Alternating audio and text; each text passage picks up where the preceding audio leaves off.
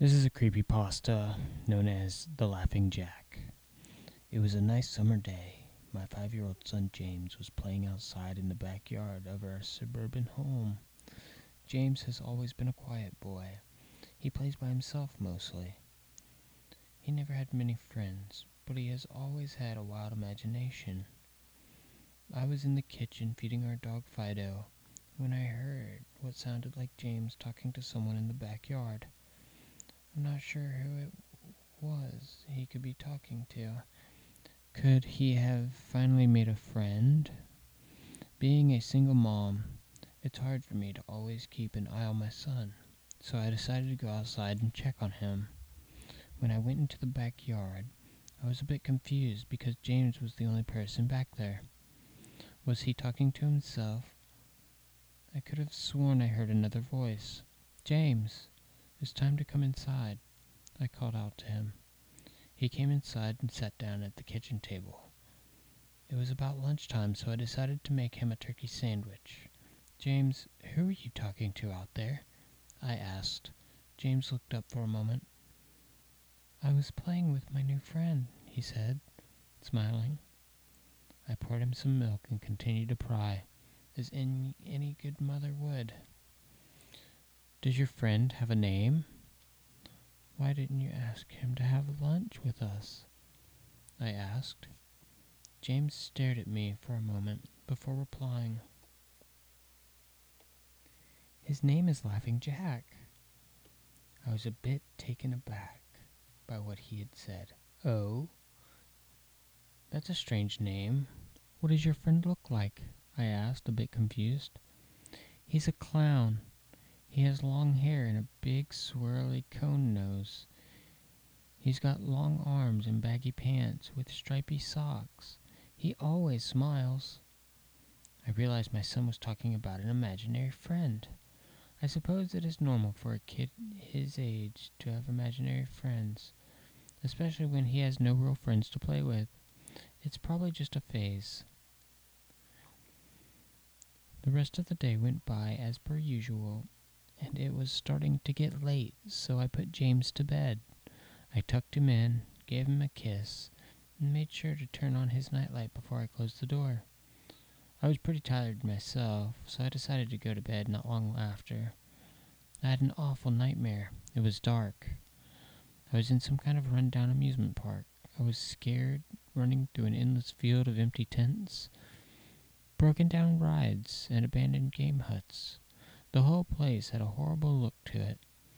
Everything was black and white, the prize stuffed animals, all hung from nooses in the game huts, all with sick grins stitched on their faces. It felt like the whole park was looking at me, even though there wasn't another living thing in sight. Then suddenly I began to hear music play. The sounds of Pop Goes the Weasel, being played on a squeeze box, echoed through the park. It was hypnotizing.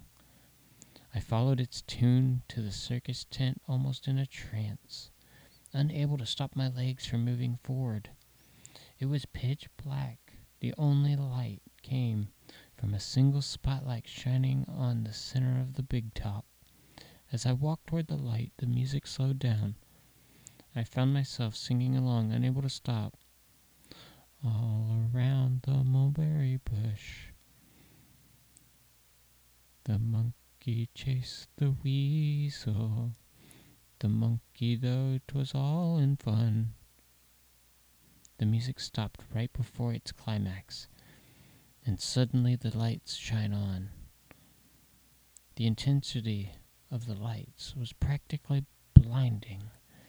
All I could see was a small dark silhouette shuffle towards me. Then another one appeared, and another, and another. There were dozens of them, all coming toward me. I couldn't move. My legs were frozen. All I could do was watch as the haunting figures drew nearer. As they got closer, I could see they were children. I looked at each one. I noticed they were all horribly disfigured and mutilated. Some had cuts all over their body, others were severely burnt, and others were missing limbs, even eyes. The children enveloped me, clawing at my flesh, dragging me to the ground, and tearing inside me. As the children tore me apart and I faded away, all I could hear was laughter horrible, awful, evil laughter. I woke up the next morning in a cold sweat. After taking a few deep breaths, I looked over and saw that a few of James's action figures were positioned facing me on top of my nightstand. I sighed. James had probably woken up early and put these here. I gathered up the toys and made my way to James's room. However, when I opened the door, James was sound asleep. I just shrugged and placed the toys back into his toys toy box and headed out to the living room. A little while later, James woke up and I made him his breakfast. He was quiet and seemed a bit groggy. Perhaps he didn't sleep well either. I decided to ask him about the toys. James, honey, did you put the toys in Mommy's room this morning? His eyes shot up at me for a moment, then quickly glanced back down at his cereal. Laughing Jack did it. I rolled my eyes and responded, Well, you tell Laughing Jack to keep the toys in your room. James nodded, then finished up his breakfast, then decided to go play out in the backyard. I went to relax in the living room, and I must have dozed off because I woke up a couple of hours later. Shit! I need to check on James. I was a bit worried. It had been over two hours and I haven't checked on him. I went, stepped out in the backyard, but James wasn't there anymore. I was getting nervous, so I called out to him, James? James, where are you? Just then I heard a giggle come from the front yard. I rushed through the gate, around the corner to the front of the house. James was sitting on the sidewalk. I breathed a sigh of relief and walked over to him. James, how many times have I told you to stay in the backyard? James? What are you eating? James looked up at me, then reached into his pocket and pulled out a handful of hard candies in all colors. This made me very nervous. James, who gave you that candy? James just stared at me, not speaking. James, please tell Mommy where you got that candy. James hung his head down and said Laughing Jack gave it to me. My heart sunk. I kneeled down to look him in the eyes. James, I've had enough of this damn laughing Jack.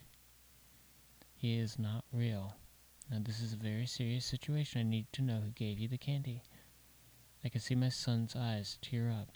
But, Mama, Laughing Jack did give me the candy. I closed my eyes and took a deep breath. James has never lied to me, but what he's telling me is impossible. I make him spit it out. I make him spit out the candy, and I throw the rest away. James appears to be fine. Maybe I'm just overreacting after all. He could have gotten it from Tom and Linda from next door, or Mr. Walker down the street. Either way, I'm going to have to keep a closer eye on James. That night, I put James to bed as usual and decided to go to bed early myself. Suddenly, I was woken up by a loud bang coming from the kitchen. I sprung out of bed and hurried down the stairs. When I got to the kitchen, I was horrified.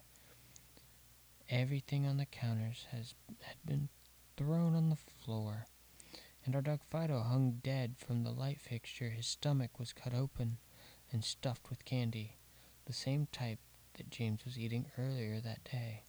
My shock was quickly broken by a sharp scream coming from James's room, followed by loud crashes I quickly grabbed a knife from the drawer and moved up the stairs with the speed that only a mother whose child is in danger could have. I burst through the door and flicked on the lights. Everything in the room was knocked over and tossed on the floor. My poor son in his bed, crying and shaking with fear, a pool of urine staining the sheets. I scooped my child up and ran out of the house and went next door to Tom and Linda's house. Luckily, they were still awake. They let me use their phone and I called the police. It didn't take them long to arrive, and I explained what had happened. They looked at me as if I were crazy. They searched the house, but all they found was a dead dog and two trash rooms. The officer told me that someone had probably gotten into the house and done this right before making a quick escape.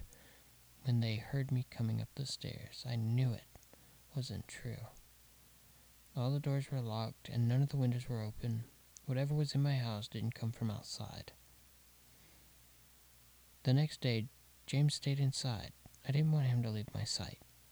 I went into the garage and found his old baby monitor and set it up in his room. If anything comes into it tonight, I was going to be able to hear it. I went to the kitchen and grabbed the largest knife from the drawer and put it in my nightstand. Imaginary friend or not, I'm not letting anything hurt my little boy. Soon enough, night came.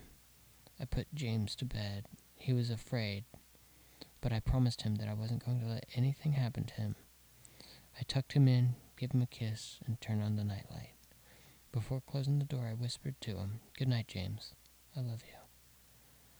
I tried to stay up as long as I could, but after a few hours, I felt myself drifting off. My baby would be safe for the night, and I needed to sleep. Just as I lay my head on the pillow, I heard a soft noise come from the baby monitor that I had put on my nightstand. At first, it sounded like interference, like the kind a radio would make. Then it turned into a soft moan. Was James asleep? Then I heard it, the laugh from my nightmare. That horrible laugh. I sprung up from the bed and grabbed my knife from under my pillow. I rushed over to James's room and creaked the door open. I tried the light switch, but it wouldn't come on. I took a step in, and I could feel the warm, thick liquid on my feet. Suddenly, James's nightlight came on, and I could see the absolute horror laid out in front of me. James's body was nailed up on the wall, the nails piercing through his hands and feet. His chest was cut wide open, and his organs hung down to the floor. His eyes and tongue had been removed, along with most of his feet or his teeth. I was disgusted. I could hardly believe this was my baby boy. Then I heard it again, the soft, desperate moan. James was still alive. My baby, my poor baby, in so much pain, barely clinging to life. I ran across the room and vomited on the floor. But my sickness was interrupted by a horrible cackle coming from behind me. I spun around, while still wiping bile from my mouth. Then out of the shadows emerged the fiend responsible for all of this horror. Laughing Jack, his ghost white skin and matted black hair hung down to his shoulders. He had piercing white eyes surrounded by dark black rings. His twisted smile revealed a row of sharp, jagged teeth. His skin didn't look like skin at all. It almost looked like rubber or plastic. He wore a patchy black and white clown outfit with striped sleeves and socks. His body itself was grotesque, his long arms hanging down past his waist, and the way he was poised made him look almost boneless, like a rag doll. He let out a sickening laugh, as if to let me know he was pleased with my reaction to his work. He then turned around slowly in front of James and began to laugh even more at the horrific sight he has, uh, he has laid out. That was enough to shake me from my terror. I snapped, Get away from him, you bastard! I rushed at the monster, raising the knife above my head and stabbed down at him. But as soon as the knife touched him, he disappeared in a cloud of black smoke. The knife passed right through and pierced James' still beating heart splashing the warm blood on my face. No, what have I done? My baby. I killed my baby. I immediately fell to my knees, and I could hear sirens in the distance growing louder. My boy, my sweet baby boy, I promised Mommy would protect you, but I failed. I'm sorry, James. I'm so sorry. Police soon arrived to find me in front of my son, still wielding the knife covered in my baby's blood. The trial was short, insanity. I was placed in the house for the criminally insane, where I have been for the past two months. It's not so bad here. The only reason I'm awake now is because someone is playing Pop Goes the Weasel outside my window.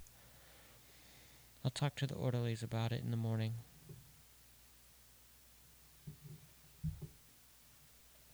That was the Laughing Jack creepy pasta as read by me, Lars O'Mara.